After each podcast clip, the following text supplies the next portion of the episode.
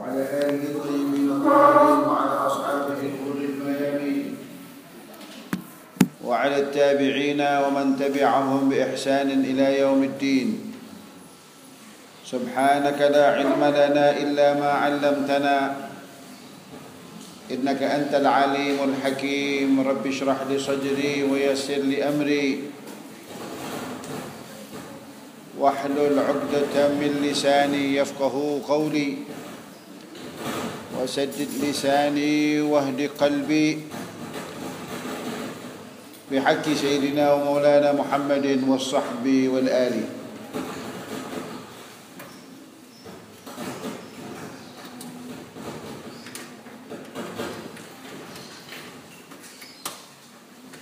Menyambung kaji kita akan tafsir daripada firman Allah dalam surat an-Nisa.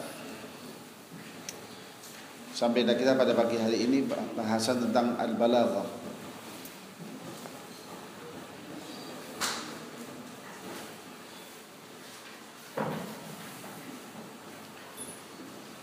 تضمنت هذه الآيات أنواعا من الفصاحة والبيان والبديع نوجزها فيما يلي.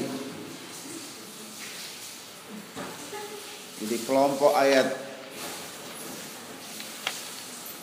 tujuh puluh satu hingga delapan puluh tujuh itu mengandung unsur balaghah, badi' dan bayan yang diringkas sebagai berikut.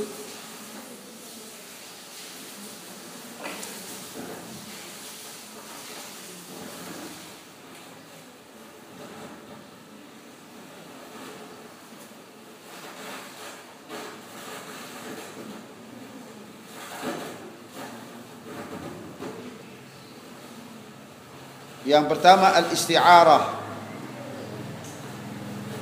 yaitu pada firman Allah yashruna al-hayata ad-dunya bil akhirah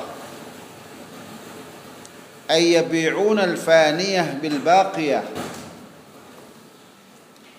fasta'ara lafdh al-shira' lil mubadalah wa huwa min latif al-isti'arah, yaitu menggunakan kalimat yashruna al-hayat ad-dunya. Orang-orang yang mengejar kesenangan duniawi dengan menyampingkan nilai-nilai ukhrawinya itu seperti orang yang membeli dunia dengan harga akhirat, mengorbankan akhiratnya demi kebahagiaan dunianya, mengejar hal-hal yang bersifat kekinian dengan mengorbankan akhiratnya. Yashruna al-hayata ad-dunya bil akhirah. Mereka-mereka yang membeli al-faniyah, hal-hal yang fana. Dunia ini akan hilang, sirna, habis dan selesai. Dengan baqiyah, dengan yang kekal, yaitu akhirat. Sebagaimana yang dikatakan oleh Al-Imam Al-Busiri dalam qasidahnya, dalam burdahnya, wa man yabi' ajilan minhu bi ajilihi yabin lahu al-ghabnu fi bai'in wa fi salami. Orang yang membeli teman ajilan, hal-hal yang bersifat kekinian, dunia maksudnya, bi ajilihi, dengan akhiratnya, dia korbankan akhiratnya demi mendapatkan materi duniawi, ya bin lahul ghabnu, maka pasti dia akan mengalami kerugian. Fi bai'in wa fi salami, di dalam transaksi jual belinya itu.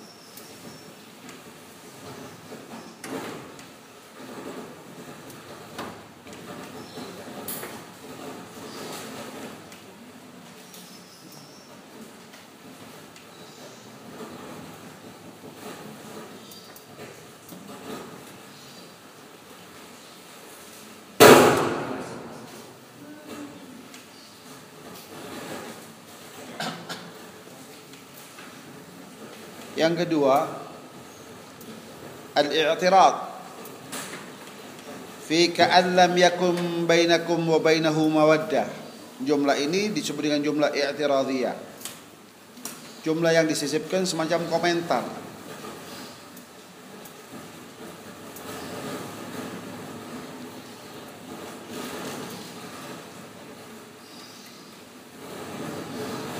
Yang ketiga, at-tashbih al-mursal al-mujmal.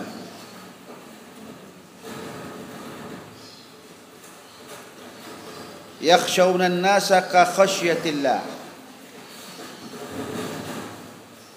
Diibaratkan ketakutan mereka kepada manusia itu seperti yang seyogianya ketakutan itu dia hanya dialamatkan hanya kepada Allah, hanya untuk Allah.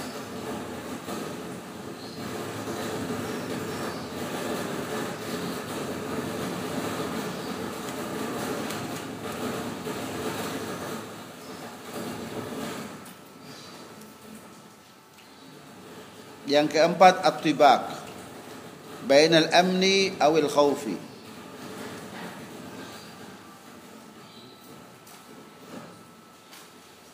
Itu menghadirkan kosakata-kosakata yang seimbang. Ada aman, ada khauf. Ada rasa aman, ada rasa takut. Yang kelima, jinasul istiqaq fi asabatkum musibatun hayyitum fahayyu yashfa'u syafa'atan. Yang disebut dengan jinas istiqaq yaitu satu kalimat dari satu akar kata, dari akar kata yang sama, namun yang satu bersifat berbentuk fi'il, yang satu berbentuk masdar, yang satu berbentuk fi'il, yang satu berbentuk isim.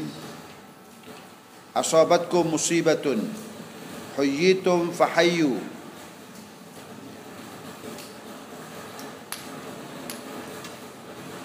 Yashfa' syafa'atan bayyata wa yubayyitun. Itu semua dari akar kata yang sama, namun e, berubah-ubah dari fi'il kemudian berubah menjadi isim, namun dari akar kata yang sama. Yang keenam, al-istifham alladhi yuradu bihil inkar fi afala yatadabbaruna al-Qur'an. Bentuknya istifham tapi maksudnya adalah ingkar. Oleh itu disebut dengan istifham ingkari. Yang ketujuh, al-muqabalah fi qawli alladziina aamanu yuqatiluna fi sabilillah walladziina kafaru yuqatiluna fi sabilit taghut. Yang disebut dengan dengan muqabalah.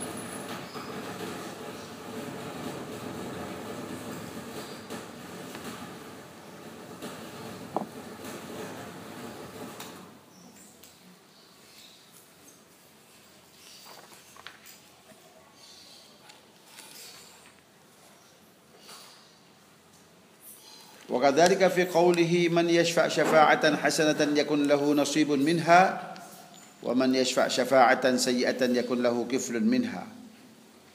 وهذه المحسنات البديعة وهي أي أي يؤتى بمعنيين أو أكثر ثم يؤتى بما يقابل ذلك على الترتيب. Itu ini yang disebut dengan muhassinat al-badi'ah, apa yang memperindah sebuah susunan kata-kata dengan menghadirkan uh, satu kalimat, kalimat itu dari akar kata yang sama namun dengan makna yang berbeda. Yang satu isim, yang satu fi'il, yang satu dalam bentuk fi'il madhi, yang satu dalam bentuk mufrad, yang satu dalam bentuk jamak.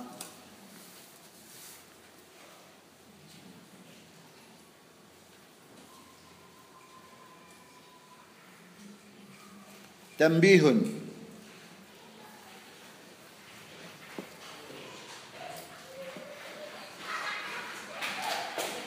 ini ada semacam catatan yang dari muallif yang sudah seyogianya menjadi perhatian kita agar tidak gagal faham. Dikatakan la ta'arudha baina qawlihi ta'ala kull kullum min indillah Ini yang perlu kita perhatikan, bahwa tidak ada kontradiksi antara firman Allah yang berbunyi kul kullum min indillah, katakan wahai Rasulku Muhammad, kesemuanya itu datangnya dari Allah. Ay kullun min alhasanati wasayyiati, semua dari kebaikan keburukan itu datangnya dari Allah. Dan dengan firman Allah yang bunyinya wa ma asabaka min sayyi'atin famin nafsik, adapun apa-apa yang menimpa dirimu dari keburukan, maka itu datangnya dari diri kamu sendiri. Tadi yang pertama semua datangnya dari Allah. Pada ayat ini keburukan itu datangnya dari dirimu sendiri. Kata sang pengarang kitab ini mengatakan nggak ada nggak ada kontradiksi, nggak ada pertentangan. Kenapa demikian? Idil al-ula alal haqiqah, ay khalqan wa ijadan. Sebab yang pertama itu, siapa yang menciptakan keburukan? Allah. Siapa yang menciptakan kebaikan? Allah. Jadi hakikat yang menciptakan itu semua adalah Allah Subhanahu wa taala. Kemudian watsaniya tasabbuban wa kasban ay bisababid dzunub. Sementara yang kedua, dan apa-apa yang menimpa dirimu dari keburukan, maka itu dari ulah dirimu sendiri. Karena dirimu sendiri itu mimbabil asbab. Penyebabnya. Penyebabnya adalah kita. Kita yang memicu munculnya hal-hal yang tidak mengenakan tadi itu. Sementara siapa yang sebenarnya menciptakan ketidakenakan itu, musibah itu? Jawabannya pasti Allah Subhanahu wa taala. Enggak ada pencipta yang lain. Hanya saja kita adalah penyebabnya.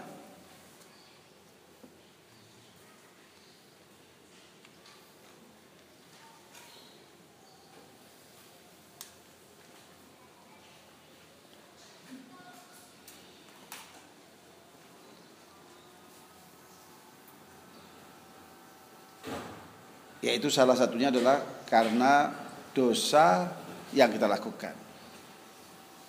Dosa yang kita lakukan itu boleh saja seseorang kemudian tertimpa penyakit. Oleh karena itu, pandangan salaf kita, orang yang mengalami hal yang seperti ini disebut tohur. Karena memang musibah yang datang itu pada diri seseorang boleh jadi sebagai pembersih dirinya dari kerak-kerak dosa. Jadi penyakit yang dialami oleh seseorang itu bukan gratisan. Dalam konsep seorang yang beriman, apa yang dialami oleh seorang mukmin dalam kehidupannya ini nggak gratis. Semisal penyakit, didera oleh penyakit, ya salah satu kalau tidak kafaratus sayyiat, mahus sayyiat, yadrof'ud darajat. Kalau bukan karena tujuannya adalah untuk menghapuskan dosa dan kesalahan, adalah mengangkat harkat dan derajat dari orang yang bersangkutan itu. Jadi musibah yang dialami itu apapun bentuknya, apapun sifatnya, hakikatnya adalah nikmat, namun dalam kemasan yang berbeda.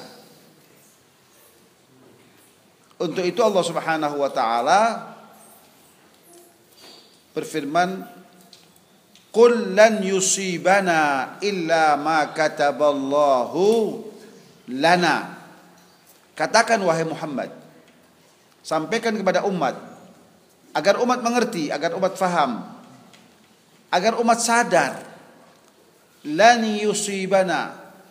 Kami tidak pernah menimpakan satu musibah illa ma kataballahu lana, terkecuali di balik musibah itu telah kami tetapkan hal-hal yang positif untuk orang yang mengalaminya. Oleh karena itu tadi ulama mengatakan musibah yang hadir dalam kehidupan seorang manusia muslim, muslimah, mukmin, mukminah itu ya salah satu, kalau enggak mahus sayyiat adalah raf'ud darajat. Kalau bukan karena untuk menghapus dosa dan kesalahan, karena yang bersangkutan dianggap lambat kesadarannya untuk bertobat kepada Allah, sementara Allah memaukan orang ini meninggalkan dunia tanpa beban dosa, maka Allah timpakan kepadanya musibah itu dalam rangka menghapus dosa. Atau kalau tidak, Allah menghandap, mengharapkan orang itu kreatif, rajin beribadah, kreatif di dalam mencari pahala Allah. Tapi yang bersangkutan cenderung malas, cenderung gak kreatif, sementara Allah menginginkan orang itu naik pangkatnya. Maka Allah timpakan musibah itu dalam rangka mengangkat harkat dan derajat orang tersebut. Nah, baik penghapusan dosa maupun pengangkatan derajat itu dua-duanya adalah bentuk nikmat Allah Subhanahu wa taala, tapi yang dikemas dalam bentuk musibah. Dan itu sesuai dengan sabda Rasul sallallahu alaihi wasallam yang berbunyi, "Idza ahabballahu 'abdan ibtalahu." Manakala Allah itu mencintai seorang hambanya, maka sang hamba itu akan diuji, diuji oleh Allah. Oleh karena itu dalam hadis yang diriwayatkan oleh Imam Muslim dalam sahihnya, Rasul menggambarkan al-muslim kazzar'i. Muslim itu seperti sebuah tanaman yang batang tanaman itu lentur. Tahubbuhur rih. Ia akan diterpa oleh angin dan dia akan condong ke kanan dan ke kiri, kadang-kadang sampai nyaris menyentuh tanah. Itu muslim, kata Rasulullah shallallahu alaihi wasallam. Kazara, seperti tanaman yang batangnya lentur, yang mudah untuk digoyang-goyangkan oleh angin. Maka demikian pula muslim dalam kehidupannya selalu diterpa musibah. Nah, musibah tadi itu dua. Kalau enggak mahwu sayyiat raf'ud darajat, mahwu sayyiat raf'ud darajat, mahwu sayyiat raf'ud darajat, begitulah seterusnya. Berbeda dengan orang-orang kafir.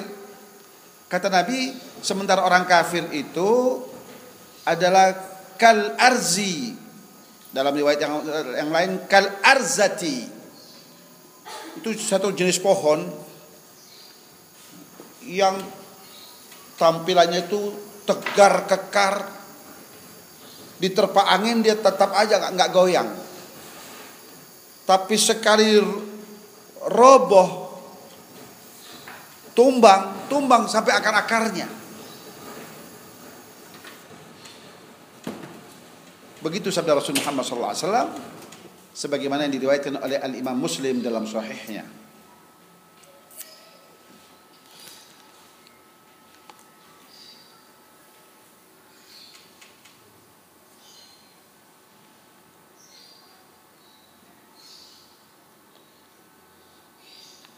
Wathaniya tasabbuban wa kasban bisababil dhunubi wa ma asabakum min musibatin fabima kasabat aydikum. Allah jelaskan, wa ma asabakum min musibatin fabima kasabat aydikum, dan apapun yang menimpa kalian dari musibah-musibah itu, maka itu karena ulah tangan kalian sendiri, karena ulah kalian sendiri. Ini mimbabit tasabbub. Ay taqulu nisbatul hasana ila Allah was sayyi'a ila al-'abd huwa mimbabil adab ma'allah. Itu juga mimbabil adab. Jadi kalau yang baik-baik kita nisbatkan kepada Allah, yang buruk-buruk kita nisbatkan kepada diri kita. Ya. Seperti firman Allah yang menceritakan tentang keberadaan Nabi Ibrahim alaihissalam. Ya. Fa idza maridtu fa huwa yashfini. Kiriran apa itu? Menyembuhkan dinisbatkan kepada Allah Subhanahu wa taala. Iya. Kiriran sakit yang menyakitkan adalah Allah, tapi enggak dinisbatkan kepada Allah Subhanahu wa taala. min babil adab ma'allahi fil kalam wa in kana kullu syai'in minhu fil haqiqati, meskipun hakikatnya semuanya datangnya dari Allah Subhanahu wa taala, tapi bagaimana Al-Qur'an mengajarkan kita tentang tata krama dalam budaya bertutur bahasa itu, maka diajarkan kepada kita bagaimana seyogianya menisbatkan hal-hal yang positif kepada Allah Subhanahu wa taala. Persis seperti sabda Rasul sallallahu alaihi wasallam atau seperti doa Rasul sallallahu alaihi wasallam, al khairu kulluhu bi yadayk wasyarru laysa ilaik. Al khairu kulluhu bi yadayk. Semua jenis kebaikan itu kesemuanya di antara kedua genggaman tanganmu, dalam genggaman kedua tanganmu. Sementara keburukan bukan darimu, laisa ilaik. Sampai di situ berakhir bahasan dari kelompok ayat tujuh puluh satu hingga delapan puluh tujuh. Selanjutnya ayat yang ke-delapan puluh delapan yaitu yang berbunyi fama lakum fil munafiqina fi'atain, sampai pada firman Allah ila maghfiratin wa rahmatin wa kana Allahu ghafurur rahim. Itu ayat dari delapan puluh delapan sampai ayat sembilan puluh enam.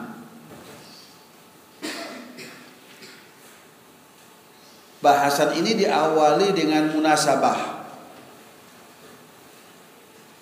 yaitu korelasi antara ayat ini dan ayat yang sebelumnya, antara ayat ini, kelompok ayat ini dengan kelompok ayat tujuh puluh satu hingga ayat delapan puluh tujuh. tujuh puluh satu hingga delapan puluh tujuh yang disebut dengan munasabah. Dikatakan lamma dzakara ta'ala mawaqifal munafiqin al-mukhziyah,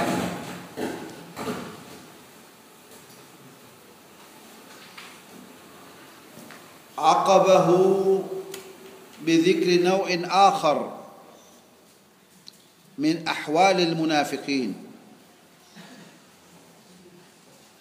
asy-syani'ah, yaitu tatkala Allah Subhanahu wa taala menyinggung mawaqif tentang sepak terjang orang-orang munafikin al-mukhziyah, yang memalukan. Aqabahu atau aqabahu bidzikri naw'in akhar, kemudian diikuti dengan Allah menyinggung jenis komunitas masyarakat yang lain. Tadi yang disebutkan komunitas masyarakat munafikin, komunitas masyarakat munafikin.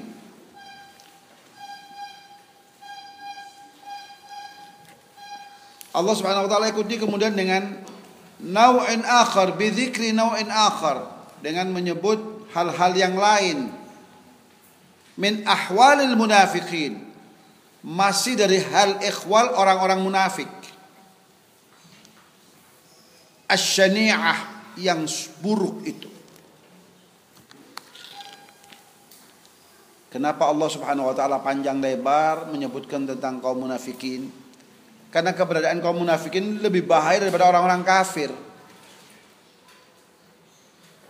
Orang-orang munafik ini adalah musuh dalam selimut, onak dalam daging, yang bukan tidak mungkin akan menggunting dalam lipatan. Pakaiannya sama, tampilannya sama, casingnya sama, padahal dia musuh kita.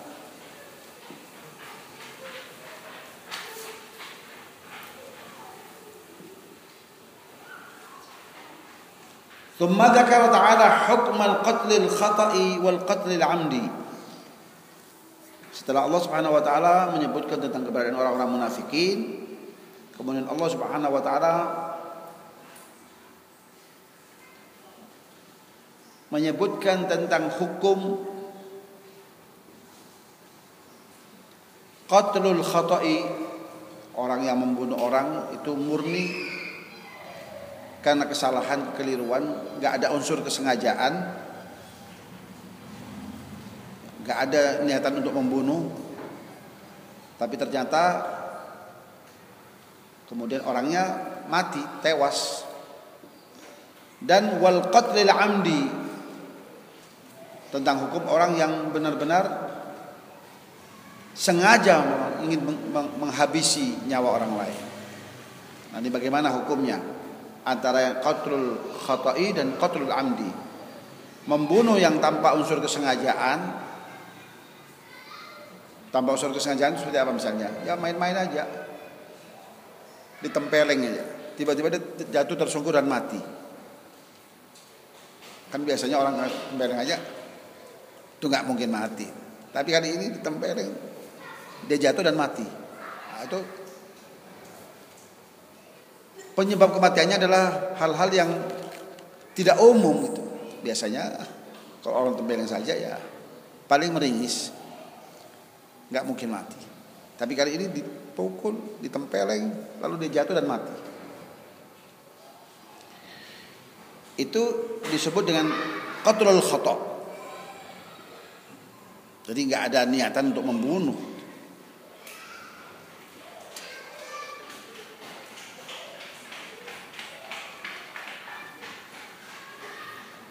Tidak ada, tidak ada niatan untuk membunuh. Orang berkelahi saja, berkelahi, ditonjok, tiba-tiba dia jatuh dan mati. Apakah ada niatan untuk membunuh? Apakah tidak?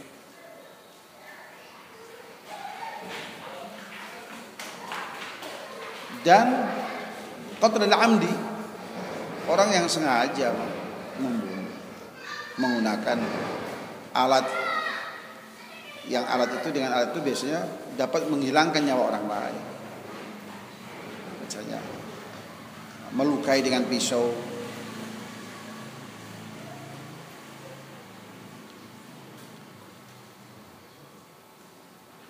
wa amara bitathabbut qabla al-iqdam,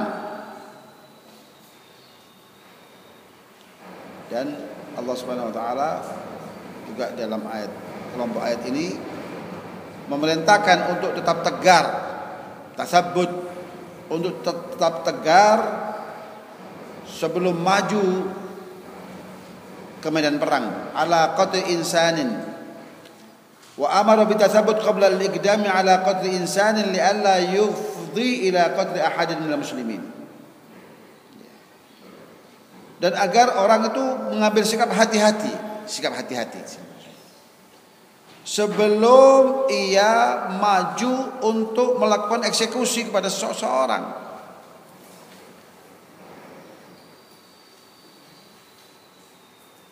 Agar tidak salah orang. Ternyata yang dibunuh orang Islam.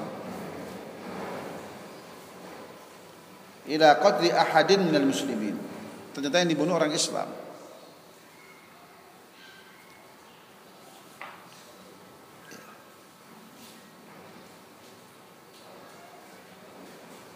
Jadi sebelum dia melakukan mengeksekusi tadi itu, tasabbut dulu, ya, lakukan langkah kehati-hatian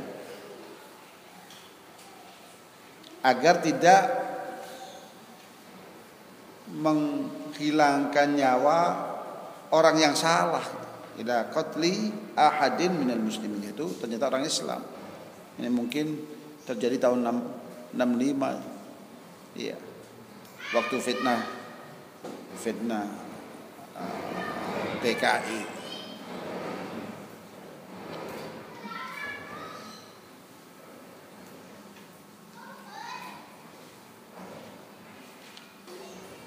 Tsumma dzakara ta'ala maratibal mujahidina wa manazilahum ar-rafi'ah fil akhirah. Kemudian dalam kelompok ayat ini Allah juga menyinggung tentang keberadaan martabat kaum mujahidin dan kedudukan mereka yang begitu tinggi di akhirat kelak.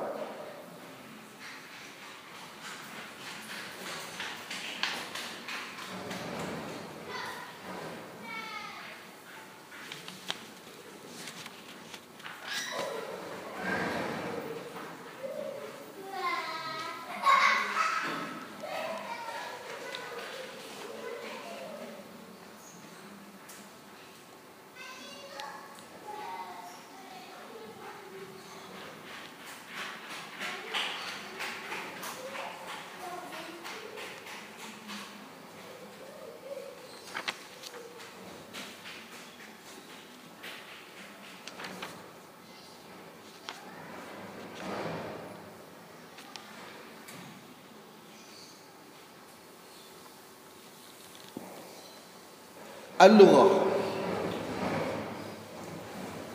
bahasan dari sisi bahasa, dari kalimat-kalimat yang merangkai ayat-ayat di atas. Arkasahum, dari firman Allah, arkasahum bima kasabu. Arkasahum raddahum ilal kufri au nakasahum wa aslu raksi raddu syai'i magluban.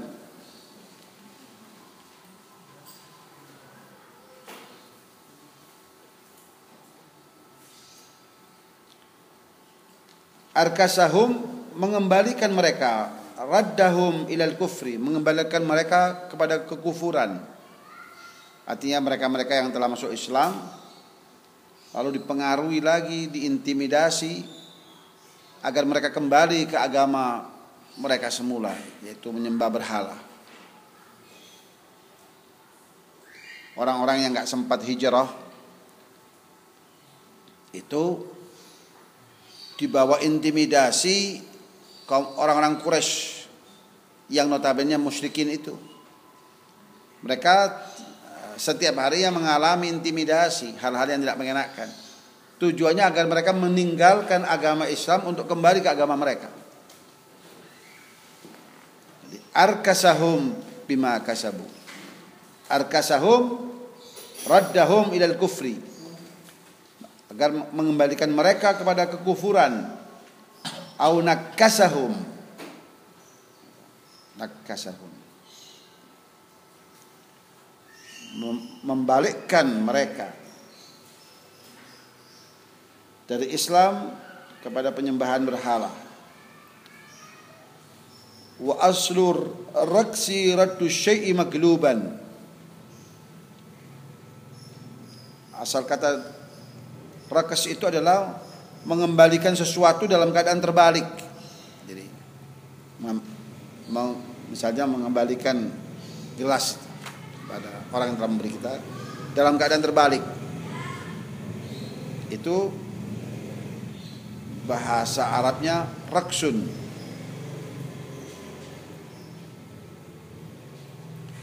Qala syair fa'arkasu fi hamimin nari innahumu kanu usatan wa qalul ifka wa zura.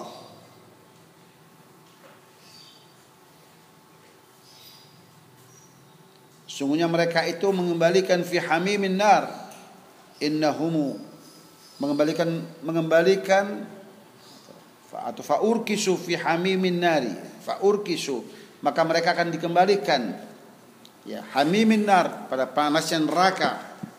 Innahumu, sungguhnya mereka itu kanu usatan, karena dahulu mereka waktu di dunia adalah orang-orang yang ahli maksiat.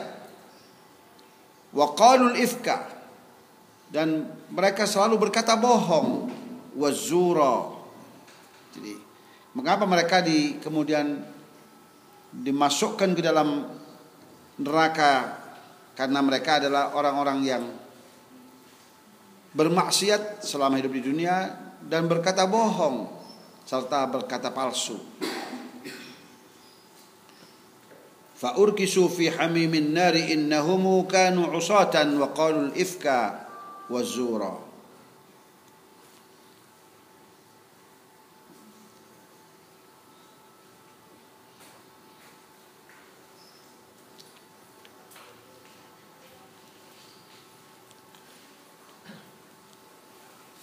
حصرت ضاقت من الحصر وهو الضيق. حصرت حصرت صدورهم, ضاقت merasa sempit, dada-dada mereka merasa sempit. Min al-hasri wa huwa adh-dhiq, kesempitan, adh-dhiq kesempitan.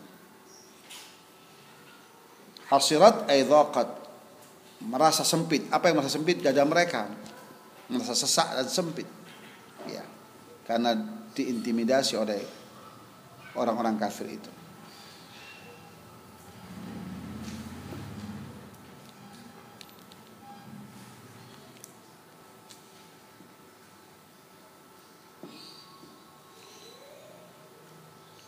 salam, al-istislam wal inqiyad.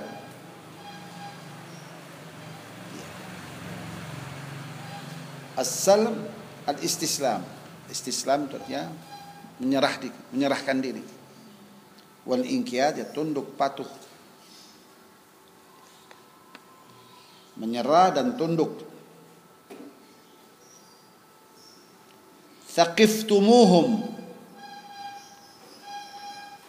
thaqiftumuhum, sadaftumuhum, wa wajadtumuhum, uqtulul musyrikina hatta thaqiftumuhum, waqtuluhum haitsu thaqiftumuhum. Thaqiftumuhum ay sadaftumuhum, di mana secara kebetulan bertemu mereka. Wa wajadtumuhum, menemukan mereka. Di antara ayat-ayat perang adalah salah satunya adalah faqtuluhum haitsu thaqiftumuhum. Maka perangilah mereka, orang-orang kafir itu, haitsu thaqiftumuhum, dimanapun kalian dapatkan mereka.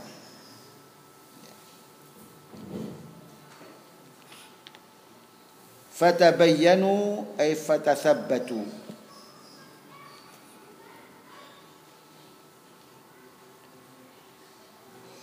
tathabbatu, tabayyanu artinya bersikap hati-hati, bersikap selektif. Urkisu fiha, eh kullibu fiha, ya.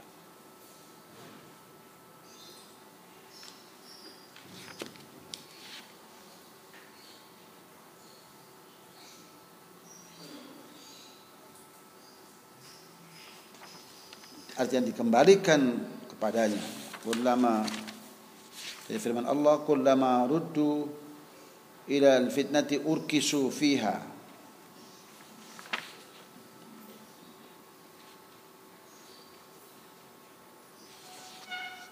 Urkisu fiha yaqlibu fiha, dikembalikan kepada fitnah itu. Sababun nuzul an Zaid bin Thabit anna an-nabiy sallallahu alaihi wasallam خرج إلى أحد فرجع ناس ممن كان معه فكان أصحاب النبي صلى الله عليه وسلم فيهم فرقتين فقال بعضهم نقتلهم وقال بعضهم لا فأنزل الله فما لكم في المنافقين فئتين الآية فقال صلى الله عليه وسلم إنها طيبة تنفي الخبث kama tanfin kama tanfin naru khabathal hadid. Akhrajahu syaikhan. Sababun nuzul akan ayat ini yang pertama adalah yang sumber periwayatannya dari Zaid bin Thabit. Sungguhnya baginda Rasul sallallahu alaihi wasallam tatkala keluar dari Madinah itu untuk peperangan Uhud. Dalam peperangan Uhud ini kan ada konspirasi yang dilakukan oleh kelompok munafikin yang dimotori oleh Abdullah ibn Ubayy ibn Salul.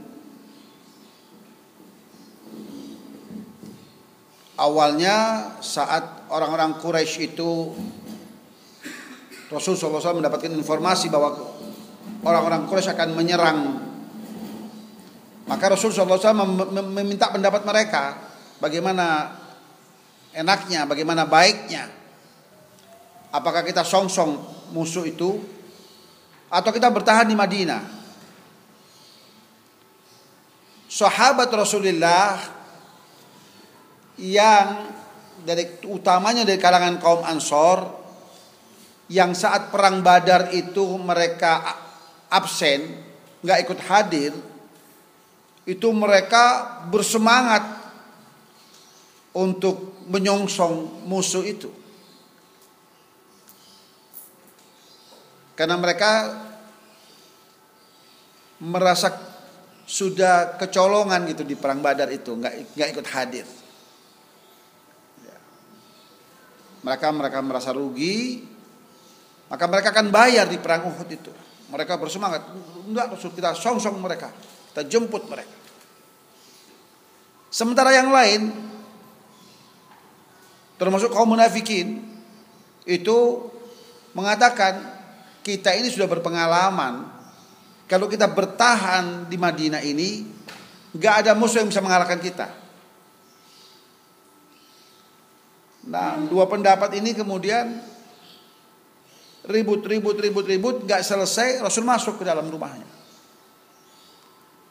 Waktu keluar lagi sudah qad labisa la'matahu, sudah memakai pakaian perang. Maka sahabat yang tadinya mendorong-dorong itu merasa menyesal.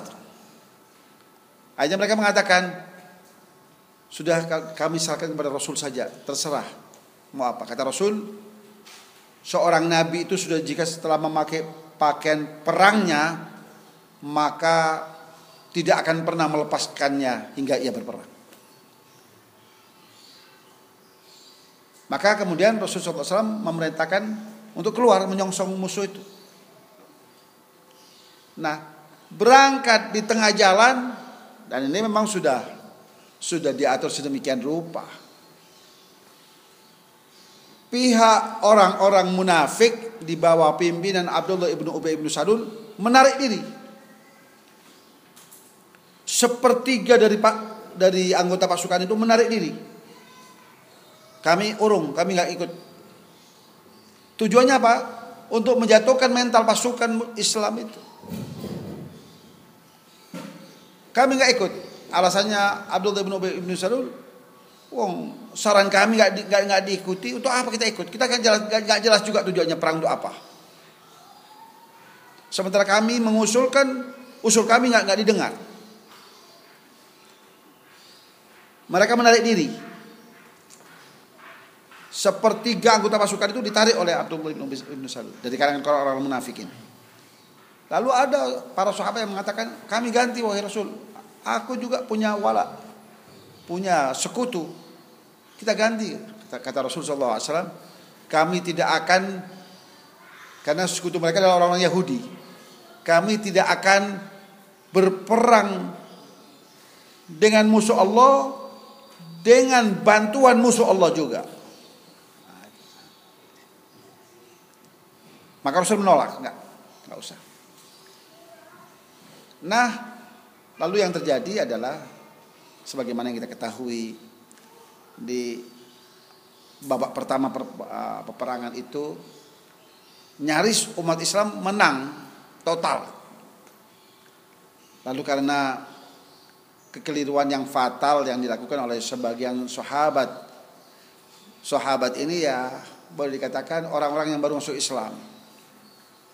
Rasul sallallahu alaihi wasallam awalnya sudah mengatakan mereka bertahan di Jabal Rumah. Jabal Rumah itu kalau kita ziarah ke Uhud ada satu bukit yang kecil, itu disebut dengan Jabal Rumah. Dahulu di perang Uhud Rasul memerintahkan para pemanahnya untuk bertahan di, di pos itu. Dengan instruksi apapun yang terjadi dengan diri kita yang dibawa, jangan pernah kalian meninggalkan pos kalian. Itu instruksi Rasul sallallahu alaihi wasallam. Maka begitu pasukan Quraisy itu merangsek menyerang, dihujani oleh anak panah itu. Dan benar juga, mereka kalang kabut dan mundur.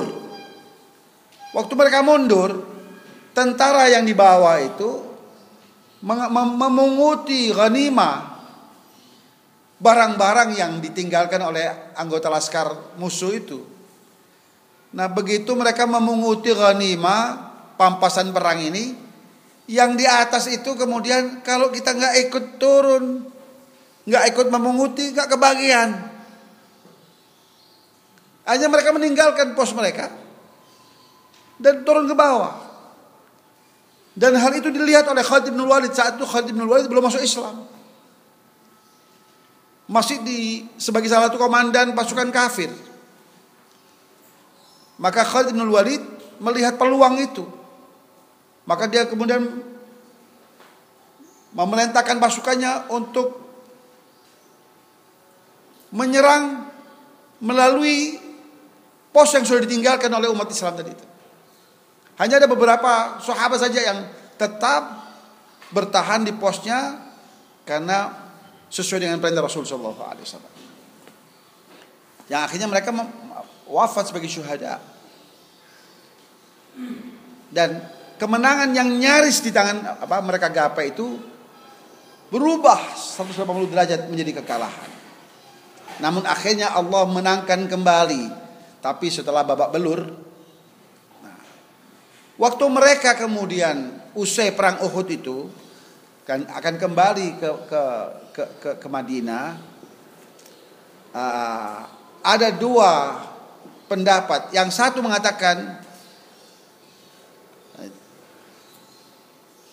"Fakana ashabun Nabi sallallahu alaihi wasallam fihim firqatain."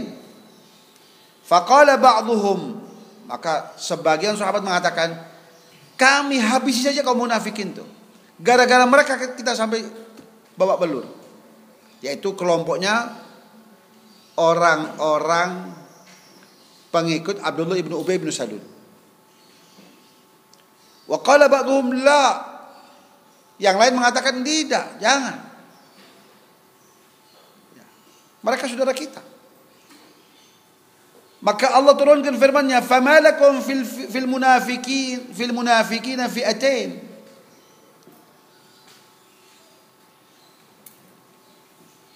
Kenapa kalian jadi pecah?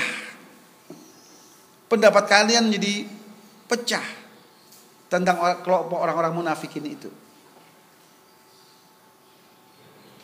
Maka Rasul sallallahu alaihi wasallam lalu mengatakan, faqala sallallahu alaihi wasallam, "Innaha Thaibah." Madinah ini adalah Thaibah. Salah satu nama yang disandang oleh Madinah itu adalah namanya Thaibah. Barik, bagus. Tanfil khabath. Madinah ini otomatis akan menafikan, akan menolak yang buruk-buruk. Kama tanfin naru khabathal hadid, persis seperti api membersihkan kerak-kerak yang menempel di besi. Jadi kalau kita tidak membersihkan kerak yang menempel di besi itu, caranya dengan dibakar. Yang paling mudah, dia otomatis akan lepas dari besi itu. Maka begitu pula dengan Madinah. Madinah ini kalau orang di hatinya ada kemunafikan, nggak kerasan di Madinah itu.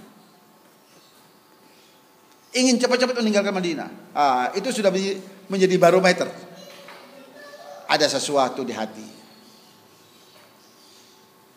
Dan yang bersangkutan nggak menyadarinya itu. Ingin cepat-cepat pulang. Sudah, sudah, sudah cukup sudah. Sudah arba'in sudah cukup. Segera pulang ke Jeddah saja. Dan itu ada di sebagian jamaah haji misalnya, atau jamaah umroh. Iya. Sehat-sehat saja, happy-happy saja waktu berapa. Begitu sampai Madinah berubah seratus delapan puluh derajat. Yang inilah, yang itulah, yang hawanya panas lah, yang nggak betah. Nah ini sebenarnya bukan masalah nggak betah. Kalau nggak betah kan bisa diukur. Orang lain kok betah, kenapa dia nggak betah? Tapi ukurannya pada jiwa dan hati orang tersebut. Tanfil khabath, kata Rasulullah shallallahu alaihi wasallam, akan menolak keburukan. Kama tanfin naru khabathal hadid, sebagaimana api itu akan membersihkan, menolak kerak-kerak yang menempel pada besi. Hadis ini sahih, diriwayatkan oleh Bukhari dan Muslim. Akhrajahu Syekhani. Syekhani itu sama dengan rawahul Bukhari Muslim, sama dengan muttafaqun alaih. Yang kedua, yurwa anna al-Harith ibn Yazid kana shadidan 'ala an-nabi sallallahu alaihi wasallam. Faja'a muhajiran wa huwa yuridu al-Islam. فلقيه عياش بن أبي ربيعة والحارث يريد الإسلام وعياش لا يشعر فقتله فأنزل الله وما كان لمؤمن أن يقتل أن يقتل مؤمنا إلا خطأ. Sebab nuzul yang kedua adalah diriwayatkan bahwa Harith ibn Yazid ini seseorang yang dahulunya adalah keras, ya, jadi po apa tuh bener? keras terhadap baginda Rasul Muhammad shallallahu alaihi wasallam. Orang kafir yang apa itu selalu mengeluarkan komitmen-komitmen yang keras terhadap Nabi. Ya, statement-statementnya itu keras terhadap Nabi. Ya, selalu menghujat, ya, mencemooh. Kemudian dia keluar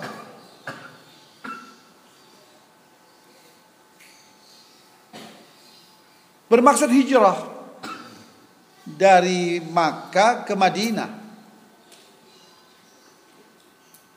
Tujuannya ke Madinah untuk masuk Islam, yuridul Islama. Nah, di tengah jalan berjumpa dengan Ayyash Ibnu Abi Rabi'ah, seorang sahabat baginda Rasul Muhammad shallallahu alaihi wasallam. Yang notabene Muslim. Begitu Ayyash melihat Harith ibn Yazid yang selama ini menghujat Nabi, selama ini keras terhadap Nabi, sementara Ayyash nggak tahu kalau tujuan daripada Harith ini adalah untuk masuk Islam ke Madinah. Maka Ayyash tidak menyia-nyiakan kesempatan ini di apa itu dibunuhlah Al-Harith bin Yazid. Ya, mungkin ada perang tanding di sana hingga terbunuh. Maka Allah turunkan firman-Nya, wa ma kana lil mu'minin an yaqtula mu'minan. Ya, tidak seharusnya seorang mukmin itu membunuh mukmin yang lain illa khotoan, kecuali itu dilakukan karena murni kesalahan, murni salah. Ya, salah informasi, salah orang, salah sangka tadi itu. Jadi nggak ada nggak ada unsur kesengajaan. Murni karena salah. Dan tidak seharusnya seorang mukmin itu membunuh mukmin yang lain kecuali murni karena faktor kesalahan.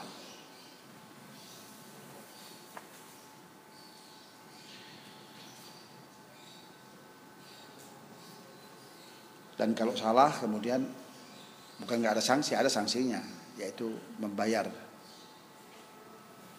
dia uang darah. An Ibni Abbas yang ketiga, sabab nuzul yang ketiga, An Ibni Abbas radhiyallahu taala anhuma, lahiqal muslimuna rajulan fi ghanimatin lahu. Faqala assalamu alaikum. Faqataluhu wa akhadhu ghanimatahu. فنزلت هذه الآية ولا تقولوا لمن ألقى إليكم السلام لست مؤمنا. Yang ketiga, sabab nuzul dari firman Allah wala taqulu liman alqa ilaikumus salam lasta mu'minan, itu sebagaimana diriwayatkan oleh Sayyidina Abdullah ibn Abbas radhiyallahu taala anhuma, katakan lahiqal muslimuna rajulan fi ghanimatin lahu. Ya, dikatakan bahwa ada kelompok orang dari anggota pasukan Islam itu yang mengejar atau atau atau mengikuti uh, seseorang, ya, yang membawa ghanimah, membawa ghanimah. nama pampasan perang itu. Jadi dalam dalam medan perang, maka orang yang dikejar atau orang yang diikuti itu mengucapkan salam, assalamualaikum. Nah ini kan syiar Islam itu. Cuman menjadi rancu kalau di Indonesia. Ya, menjadi ran, rancu. Pejabat non Muslim. Kemudian apa itu? Ada rapat atau ada apalah pertemuan dengan bawahannya pasti mengucapkan assalamualaikum.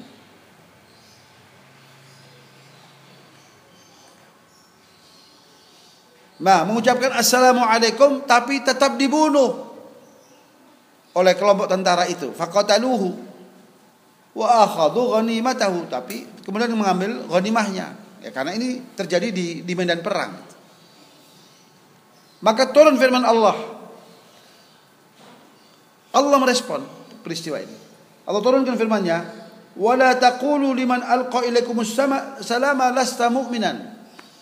Dan jangan katakan orang yang telah mengucapkan salam kepada kalian itu, oh ini bukan orang Islam. Dia bukan orang Islam. Bukan orang beriman. Lalu dibunuh. Itu kita katakan kalau di sini itu menjadi rancu, ya. Karena sudah menjadi budaya untuk mengawali sambutan dengan salam, assalamualaikum.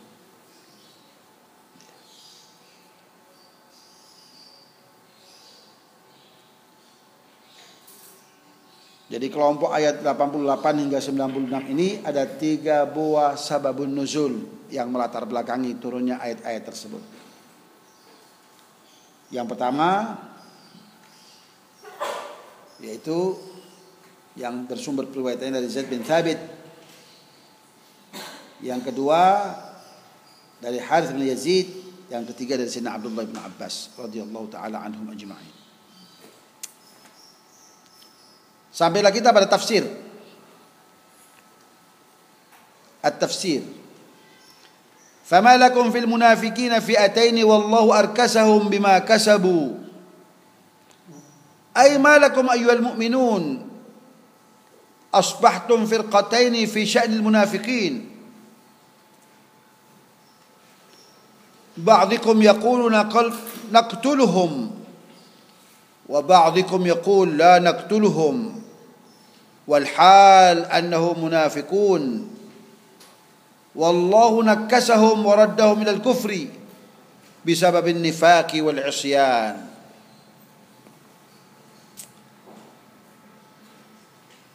فما لكم في المنافقين فئتين أي ما لكم أيها المؤمنون أصبحتم فرقتين. Ini teguran dari Allah Subhanahu wa taala. Kenapa kalian wahai orang-orang yang beriman terbelah menjadi dua, menjadi dua firqah, dua kelompok terhadap orang-orang munafikin itu, yaitu kelompoknya Abdullah ibn Ubayy ibn Salul yang telah membelot keluar dari dari pasukan perang itu. Ba'dhikum yaqulu naqtuluhum, yang sebagian mengatakan kami habisi saja mereka, kami bunuh mereka karena telah melakukan pengkhianatan terhadap perjuangan umat Islam. Wa ba'dhikum yaqulu la, yang lain mengatakan tidak. Wal hal, padahal mereka itu annahum munafiqun, adalah kelompok orang-orang munafik. Wallahu nakasahum waraddahum ilal kufri bisababin nifaq wal isyan. Dan Allah akan mengembalikan mereka kepada kekufuran karena kemunafikan mereka. Kalau kembali kekufuran itu jelas topeng mereka akan terbuka.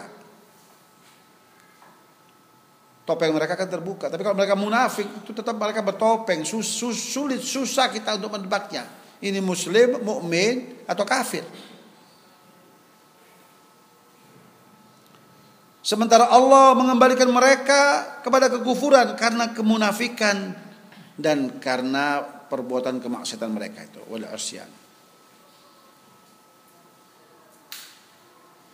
Aturiduna an tahdu man adallallah?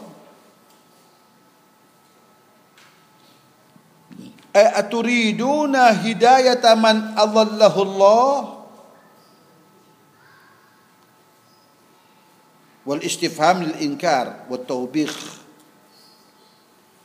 fil mawdhi'ain wal ma'na la takhtalifu fi amrihim wa la tadhunnu fihim al khaira li'anna Allah hakama bi dhalalihim.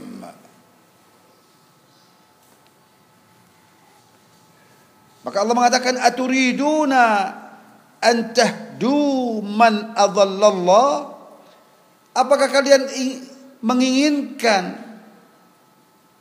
hidayah untuk mereka? Oh, mereka ini bisa baik. Kalau kita dekati, kita anu, mereka bisa baik.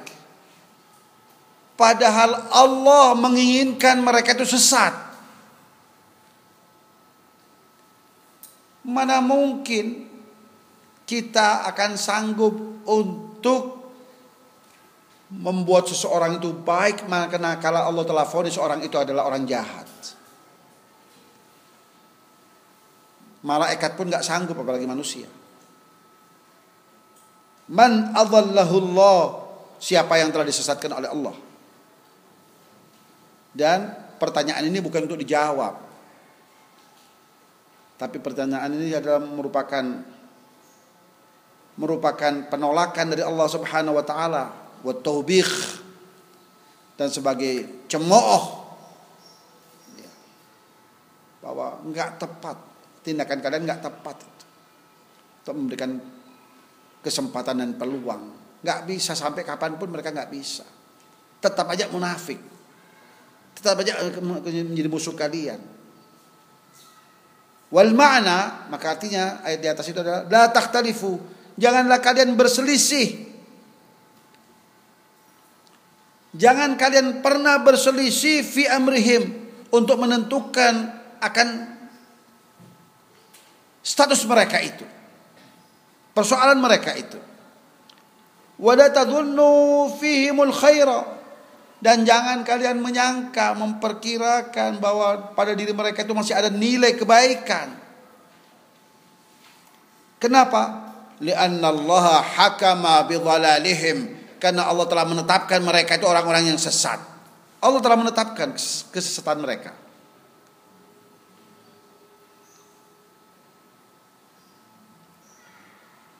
Wa man yudlilillahu falan tajida lahu sabila. Ay wa man yudlilillah,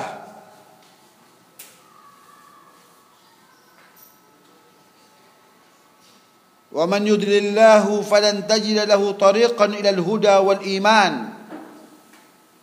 Dan siapa orangnya yang disesatkan oleh Allah, maka ia tidak akan pernah mendapatkan jalan menuju hidayah Allah itu.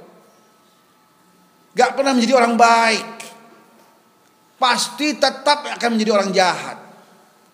Jika Allah telah mengatakan orang ini sesat, maka siapapun tidak akan pernah bisa membuatnya menjadi orang baik. Enggak ada jalan untuk menjadi orang menjadi orang baik. Wala tadhunnu fi falan tajida lahu tariqan ila al-huda wal iman. Maka engkau tidak akan pernah mendapatkan untuknya jalan untuk menuju hidayah Allah dan keimanan kepada Allah. Waddu law takfuruna kama kafaru fatakununa sawaa.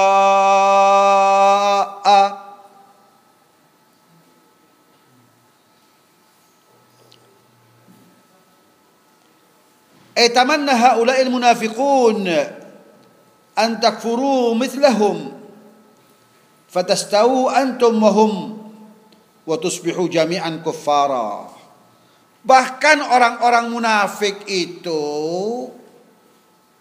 mengidam-idamkan diri kalian kalau kalian itu menjadi kafir seperti mereka. Berharap kalian menjadi kufur dan ingkar, murtad kembali. Ai tamanna haula'il munafiqun, orang-orang munafik itu berharap antakfuru, untuk kalian menjadi murtad, menjadi kafir mithlahum seperti mereka.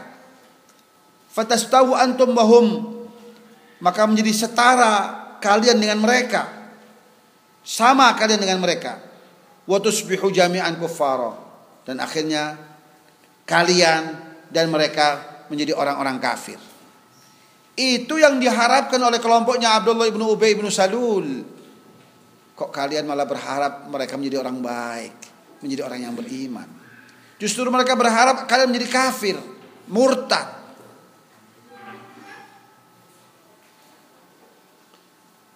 Fala tattakhidu minhum awliya,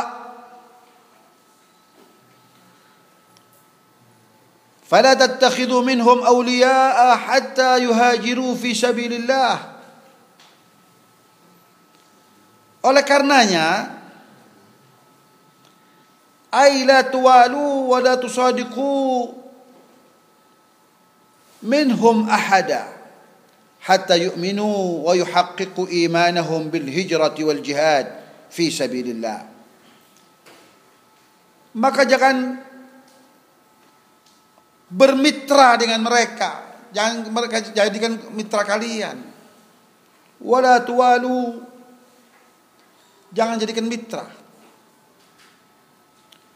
Wala tusadiqu, dan jangan kalian percayai atau kalian berteman dengan mereka.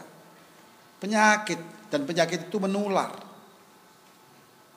Seperti penyakit lepra, menular.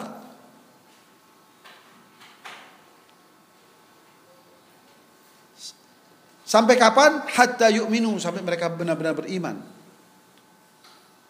Wa yuhaqqiqu imanahum, dan mewujudkan keimanan mereka itu bil hijrah wal jihad, dengan mau berhijrah dan jihad. Hijrah meninggalkan apa itu kebiasaan-kebiasaan lama dalam kemunafikan itu, dan mau berjihad. Nah buktinya mereka nggak mau jihad, malah membelot, malah menggembosi, yang menyebabkan kekalahan orang-orang Islam dalam perang Uhud itu.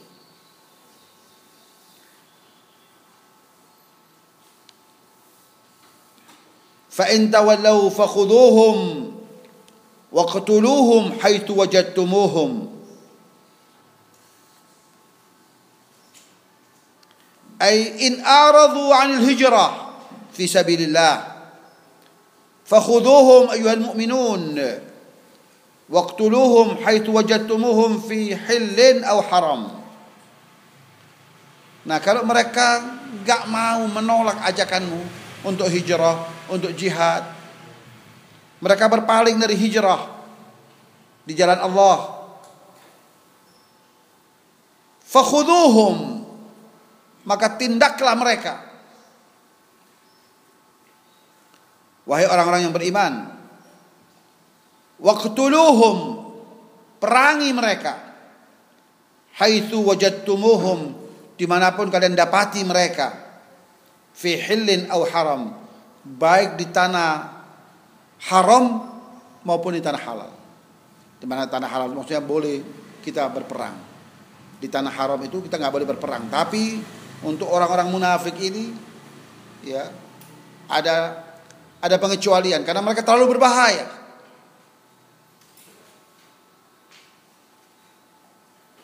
Wala tattakhidu minhum waliyan wala nasira. Aila tastansiruhum wala tastansahuhum wala tasta'inu bihim fil umur walau badalu lakumul wilayah wan nusrah. Ini pesan Allah kepada kita kaum mukminin. Maka jangan kalian meminta tolong kepada mereka, meminta bantuan kepada mereka. dan jangan minta nasihat kepada mereka. Wala tastansuhum, jangan kalian jangan pernah kalian meminta nasihat kepada mereka, karena nasihat mereka pasti akan menjerumuskan kalian. Wala tasta'inu bihim, dan jangan pernah meminta bantuan kepada mereka. Ini wasiat Allah kepada kita kaum mukminin terhadap orang-orang munafik. Jangan pernah meminta pertolongan, jangan pernah meminta nasihat, jangan pernah meminta bantuan.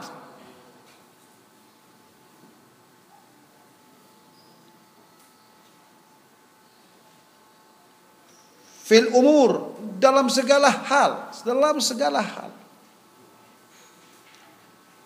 Walau badalul wilayah wan nusra, meskipun mereka mau berkorban, mau memberikan apa itu kemitraan itu dan bantuan itu. Oh, kami siap menjadi mitra, kami siap untuk membantu. Jangan pernah kalian terima.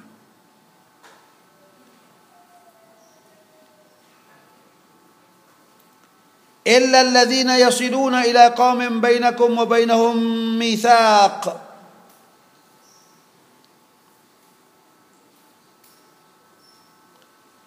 Illa alladzina yasiluna ila qaumin bainakum wa bainahum mitsaq. Ay illa alladzina yantahuna wa yaljauna ila qaumin ahadukum fadakhalu fihim bil hilfi fa hukmuhum hukmu ulaika fi hiqni dimaihim. Nah, terkecuali mereka-mereka yang orang-orang munafik itu yang seyogianya engkau bantai, engkau, engkau, engkau habisi, engkau perang mereka. Terkecuali orang-orang munafik yang sudah melakukan perjanjian untuk saling melindungi, saling membantu kepada kelompok-kelompok kaum, kabilah-kabilah, karena zaman dahulu itu ya apa itu masyarakat itu terdiri daripada kabilah-kabilah. Kabilah yang satu dan kabilah yang lain itu masing-masing punya wala. Wala itu artinya perlindungan. Jika seorang sudah dilindungi, maka kaum yang lain enggak boleh mengganggu. Kalau mengganggu dia seperti mengganggu kaum itu. Nah, terkecuali orang-orang munafik yang sudah mendapatkan perlindungan dari orang-orang yang sudah melakukan ikatan perjanjian damai dengan kalian. Semisal orang munafik ini sudah apa itu dilindungi oleh kabilah A, sementara kabilah A ini sudah bersepakat dengan kita kaum muslimin, ya kabilah kafir bersepakat dengan kita kaum muslimin untuk berdamai, untuk tidak saling menyerang, saling memusuhi. Nah, orang munafik ini yang sudah meminta suaka kepada kabilah A ini, kita nggak kita nggak boleh. Ini yang dikecualikan, nggak boleh kita bunuh dia, nggak boleh kita perangi. Illa alladzina ahadtum, illa alladzina yasiluna ila qaumin bainakum wa bainahum mitsaq.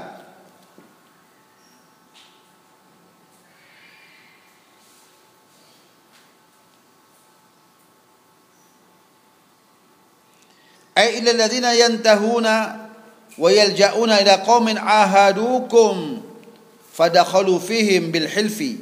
Ya. Maka mereka itu, orang-orang munafik itu bersekutu dengan kabilah yang sudah membuat apa itu perjanjian dengan kalian untuk saling saling menjaga, saling saling saling damai. Fa hukmuhum hukmu ulaika. Maka orang-orang munafik itu dihukumi sama hukumnya, statusnya, status hukum mereka sama dengan orang-orang yang apa kabilah yang telah melakukan apa itu perjanjian damai itu. Maka kita tidak boleh menumpahkan darah mereka. Fi haq fi haqqani dimaihim. Au ja'ukum hasirat suduruhum an yuqatilukum au yuqatilu qaumahum.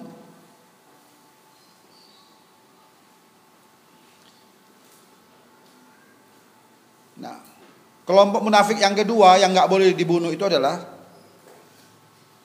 pengecualian yang kedua adalah istithna'un aidan minal qatli ay illa wa ilal ladzina ja'ukum wa qad dhaqat suduruhum an qitalikum wa qitalu qaumihim fahum qaumun laisu ma'akum wala 'alaikum. Yang kedua adalah kelompok orang-orang munafik yang merasa dada mereka itu sudah sesak, ya, karena memusuhi kaum muslimin. Jadi sudah, sudah mereka itu datang kepada kalian dan merasa sudah kami sudah jenuh, ya, untuk bermusuhan dengan kalian.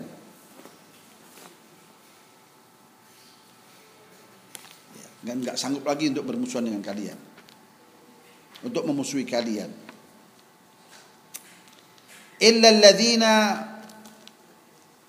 aw ja'ukum hasrat suduruhum an yuqatilukum aw yuqatilu qaumahum. Dan ini juga pengecualian yang lain, ya, orang-orang munafik yang enggak boleh dibunuh itu adalah siapa?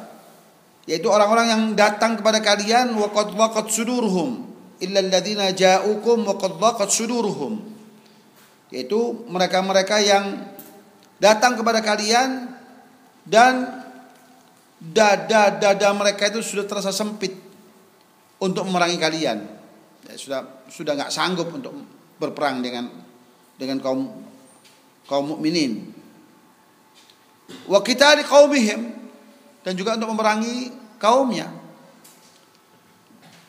Fahum qaumun, nah, maka kelompok orang-orang munafik yang seperti ini adalah laisu ma'akum, memang mereka tidak bersama kaum mukminin, wala 'alaikum, dan tetapi juga tidak memusuhi kaum mukminin.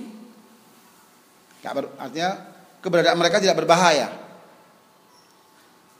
Berbeda dengan orang-orang yang jelas-jelas musuh dalam selimut itu.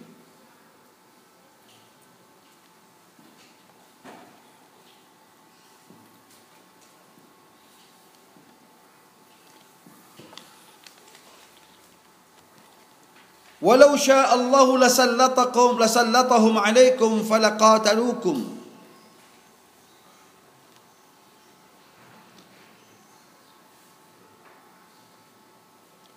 Ay min lutfihi bikum an kaffahum ankum walau syaa'a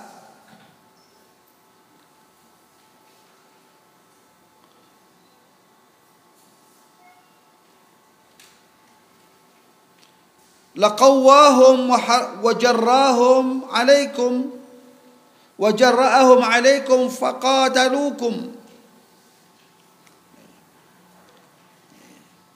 Walau sya'allahu lasallatahum alaikum falaqatalukum. Ay min lutfihi subhanahu wa ta'ala bikum. Di antara rahmat Allah untuk kalian, di antara lutuf Allah untuk kalian, bagaimana Allah telah memperlakukan kalian dengan lutufnya, dengan sifatnya yang lemah lembut itu. Karena kelembutan Allah untuk kalian, an kaffahum, Allah cegah mereka itu. Siapa? Munafik yang tadi itu ya, yang enggak memusuhi kalian tadi itu. An kaffahum, Allah cegah mereka ankum, untuk memusuhi kalian. Walau syaa, andaikan Allah mau, laqawahum, Allah akan kuatkan kelompok munafik ini. Ya, sehingga mereka tidak merasakan apa itu, dada mereka sempit untuk memusuhi kalian.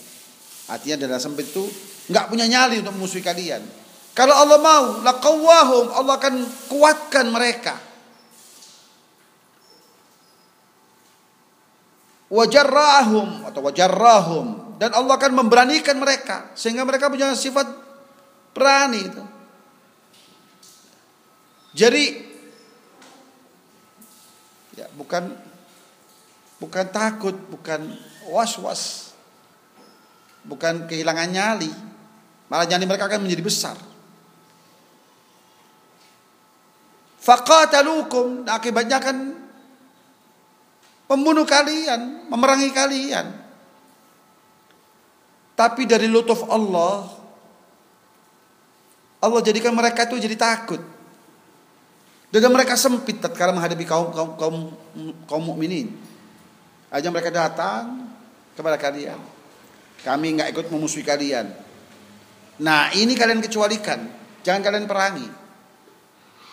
Jadi yang pertama orang yang kaum munafikin yang sudah meminta suaka kepada orang, kelompok orang yang sudah terikat perdamaian dengan kalian. Yang kedua, kaum munafikin yang datang kepada kalian dan menyatakan mereka itu sudah nggak sanggup menghadapi kalian. Hasirat suduruhum. Nah ini juga kalian nggak boleh bunuh mereka. Dan ini terjadi karena lutuf Allah. Karena Allah memperlakukan kalian dengan sifat lutufnya, sifatnya yang lemah lembut itu. Andaikan Allah mau, Allah buat hati-hati orang-orang munafik tadi itu menjadi berani, nekat, dan akan membunuh kalian seperti kelompok munafik yang lain.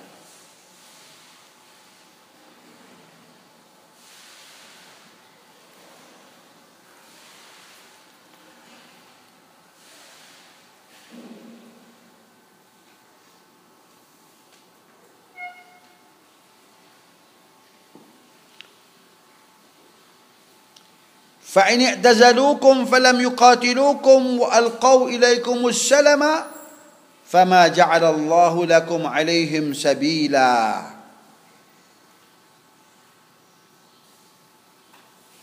Ay fa in lam ya'taridu lakum biqitalin wa anqadu wastaslamu lakum falaysa lakum an tuqatiluhum talama salamukum. Nah, kalau orang-orang munafik itu lam ya'taridhu lam ya'taridhu lakum biqital, tidak menghadang kalian dengan peperangan, tidak pernah menghadang kalian ya untuk berperang dengan mereka. Wan qadu, lalu mereka tunduk patuh, wastaslamu, dan menyerahkan diri kepada kalian. Wastaslamu lakum falaisa lakum an tuqatiluhum, maka kalian enggak boleh memerangi mereka. Karena karena kelompok ini enggak berbahaya gitu. Tidak pernah memerangi kalian dan mereka pak tunduk patuh menyerahkan segala sesuatunya kepada kalian. Maka falaisa lakum an tuqatiluhum talama salamukum, selama mereka menyerahkan persoalan mereka kepada kalian. Aku, aku menyerahkan. Selama mereka menyerah, maka kalian nggak boleh memerangi mereka, nggak boleh membunuh mereka.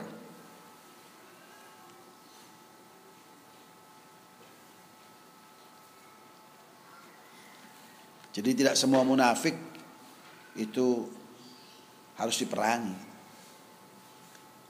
Munafik sebagaimana yang dijelaskan dalam ayat-ayat ini adalah orang-orang yang dikecualikan.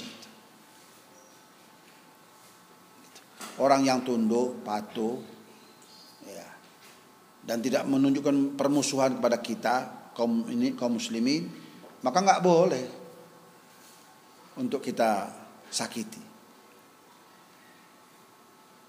Tapi siapa munafik yang menunjukkan permusuhan, anti Islam, selalu statement-statementnya itu merugikan Islam dan mencoreng nama baik Islam, menunjukkan permusuhan, ketidaksukaannya terhadap Islam, ini boleh kita bunuh.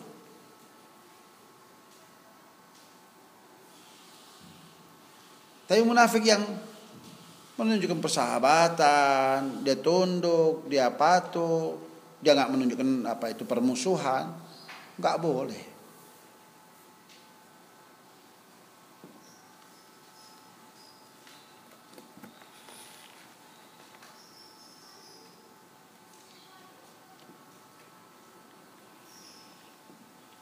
Satajiduna akharina yuriduna an ya'manukum wa ya'manu qaumahum kullama ruddu ila al-fitnati urkisu fiha fa illam ya'tazilukum wa yulqu ilaikumus salama wa yakuffu aydiyahum fakhuduhum waqtuluhum haitsu thaqiftumuhum wa ulaikum ja'alna lakum 'alaihim sultanan mubina.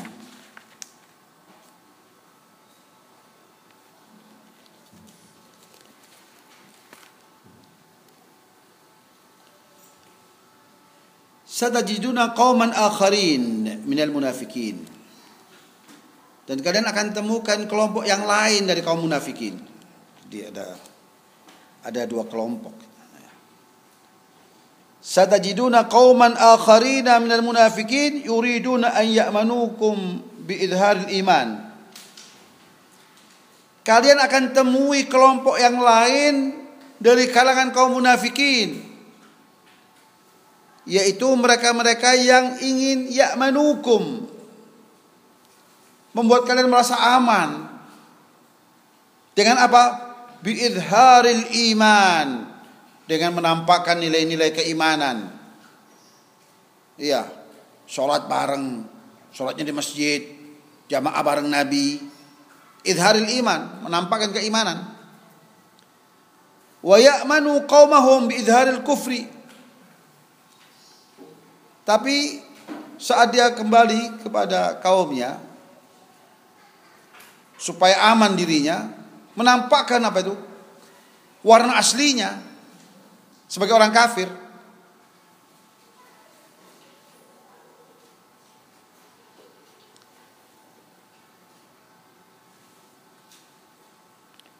Wa ya'manu qaumahum bi idharil kufri idza raja'u ilaihim.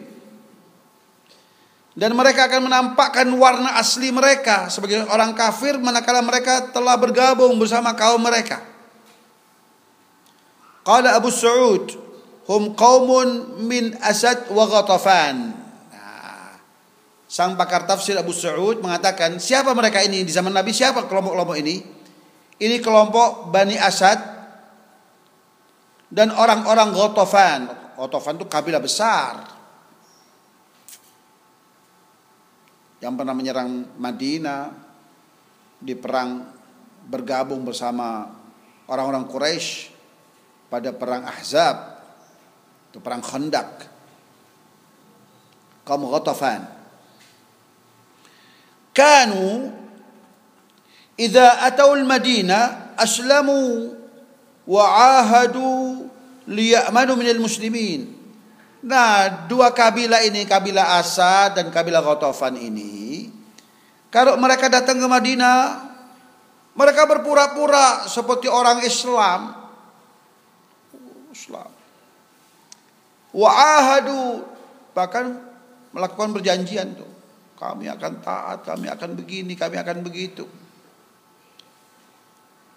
Apa tujuannya? Liya'manu minal muslimin, agar mereka itu aman dari kaum muslimin, supaya nggak dibunuh, minimal di disandera, minimal hartanya di apa itu dirampas karena sebagai musuh. Fa idza raja'u ila qaumihim kafaru wa nakathu. Nah, kalau mereka sudah pulang kembali ke kaumnya, mereka kafir lagi, balik lagi. Wa nakathu uhudahum, dan mereka membatalkan perjanjian-perjanjian mereka yang sudah mereka buat dengan kaum muslimin itu. Untuk apa? Liya'manu qaumahum, agar mereka aman dari kaumnya. Kaum mereka masih kafir semua.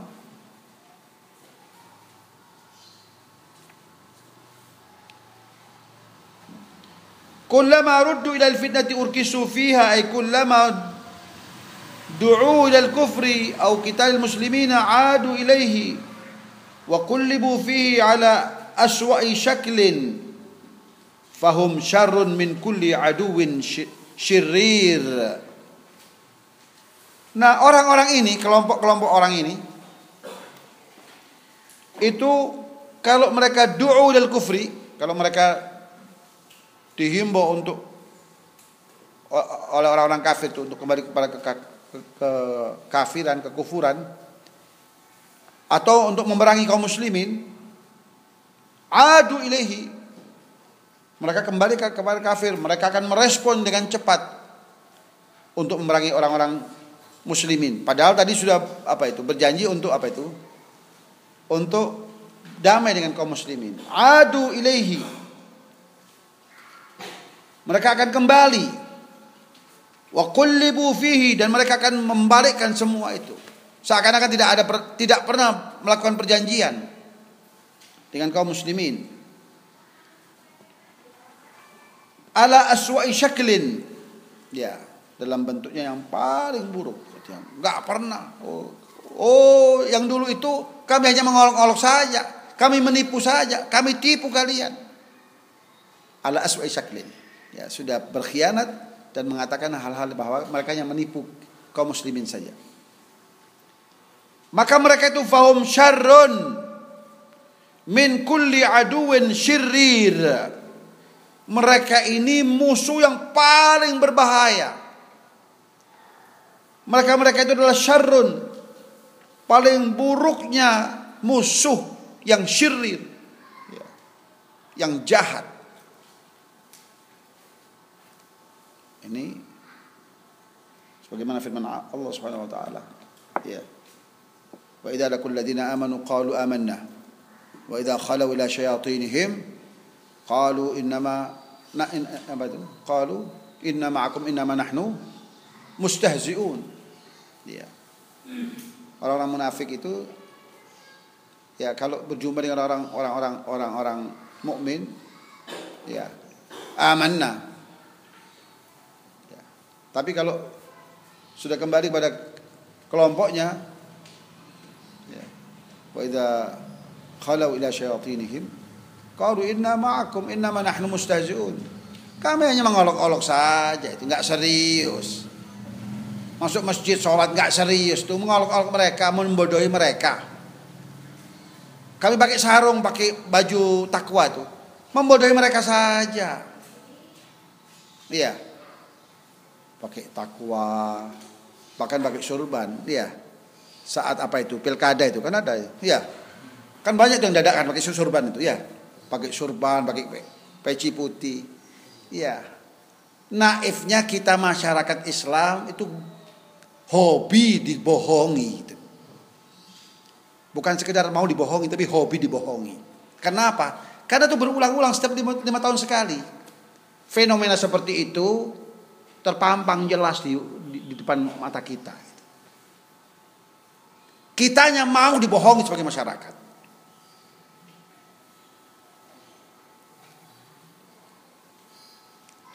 Begitu pilkada selesai, begitu terpilih, ya gundulan lagi, ya. Tak ada peci putih.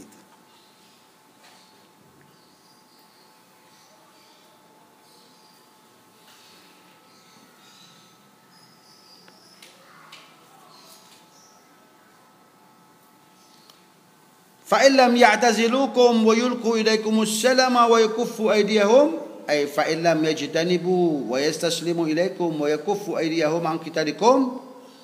Nah, kalau mereka itu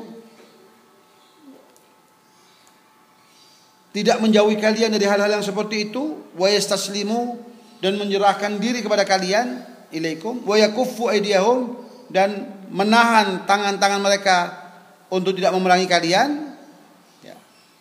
Kalau mereka tidak melakukan hal itu, fakhuduhum waqtuluhum haitsu thaqiftumuhum ay fa asarruhum waqtuluhum haitsu wajadtumuhum wa asabtumuhum.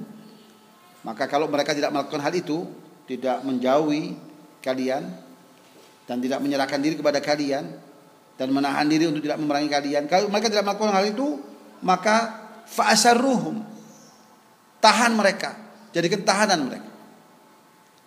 Tahan mereka, sandera mereka, waqtuluhum, perangi mereka, haitsu wajadtumuhum, dimanapun kalian temui mereka, wa asabtumuhum, ya, dimanapun kalian dapati mereka dan temui mereka, perangi mereka.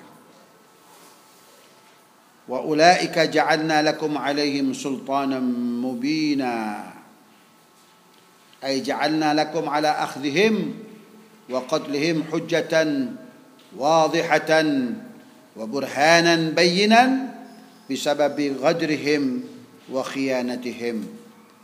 Dan Allah berjanji, kalau kalian lakukan hal itu, ja'alna lakum ala akhdhihim wa qatlihim hujjatan wadihah. Ya. Allah telah jadikan untuk kalian atas apa penindakan yang kalian lakukan kepada mereka itu dan mem- memerangi mereka itu hujjatan wadihah. Hujjah, dalil yang yang yang yang yang jelas tuh. Wa burhanan bayinan, pembuktian yang yang jelas bisababi ghadrihim wa khiyanatihim. Itu semua kalian lakukan karena tersebab pengkhianatan yang mereka lakukan. Jadi penindakan kaum muslimin terhadap kaum munafikin ini bukan tanpa sebab, tapi sebabnya jelas. Dan sebab itu diakui oleh Allah Subhanahu wa taala. Bahwa itu dilakukan karena pengkhianatan yang telah mereka lakukan. Persis seperti tindakan Rasulullah sallallahu alaihi wasallam terhadap uh, apa itu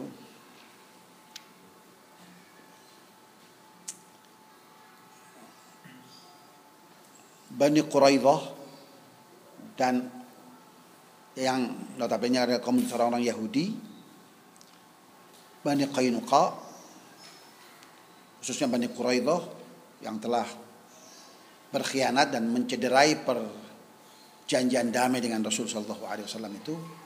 Maka usai perang Khandaq atau perang Ahzab, Rasul sallallahu alaihi wasallam segera memerintahkan apa itu uh, para sahabatnya untuk menyerang Bani Quraidah. Karena saat Rasul sallallahu alaihi wasallam pulang ke Madinah dari Khandaq itu, datang Jibril. Loh, kalian sudah meletakkan sarung pedang-pedang kalian. Begitu kata Jibril alaihissalam. Kami malaikat belum. Kalian sudah menyarungkan, menggantungkan pedang kalian. Kami para malaikat belum. Belum ada perintah untuk itu. Maka perintah Allah untuk menyerang Bani Quraidah. Ya, maka maka kata Rasul sallallahu alaihi wasallam, la yusallianna ahadukum al-asra illa fi Bani Quraidah. Jangan ada yang sholat asar kecuali sholatnya di Bani Quraidah, di tempat orang Yahudi itu. Artinya begitu begitu urgennya perintah Rasul sallallahu alaihi wasallam untuk segera dilakukan. Ya. Oleh karena itu ada dua madhab. Yang satu madhabnya benar-benar enggak sholat sampai Bani Quraidah. Nah, cukup jauh, ya, cukup jauh. Akhirnya sampai maghrib nggak sholat, sholat asalnya setelah sholat maghrib. Kenapa? Karena perintah Rasul tadi begitu. Nah yang lain, maksudnya ini untuk segera dilakukan. Jadi sholat asar dulu baru berangkat. Ya, maksudnya bahwa ini adalah perintah untuk segera dilakukan, bukan benar-benar sholat asarnya ditakhirkan. Tapi Rasul untuk dua mazhab ini, dua-duanya mengiyakan. Yang nggak sholat asar, sholatnya ba'dal maghrib, karena sampai di di di Bani Quraidah itu maghrib atau isya. Rasulullah mengatakan bodoh enggak, enggak menyalahkan. Ada bodoh orang, kenapa? Oh saya suruh sholat asar duluan nanti baru berangkat, ya enggak menyalahkan juga. Inilah kiranya saya sampaikan pada kesempatan ini, mudah-mudahan apa yang saya sampaikan menjadi secuil ilmu yang barakah, bermanfaat bagi kita semua fid dini wa dunia wal akhirah. Harapannya seiring dengan bertambahnya ilmu akan bertambah pula nilai-nilai keimanan, keislaman dan ketakwaan kita kepada Allah Subhanahu wa taala. Amin ya rabbal alamin. Wassallallahu ala sayyidina Muhammad nabiyil ummi wa ala alihi washabbihi wasallam. Alhamdulillahi rabbil alamin.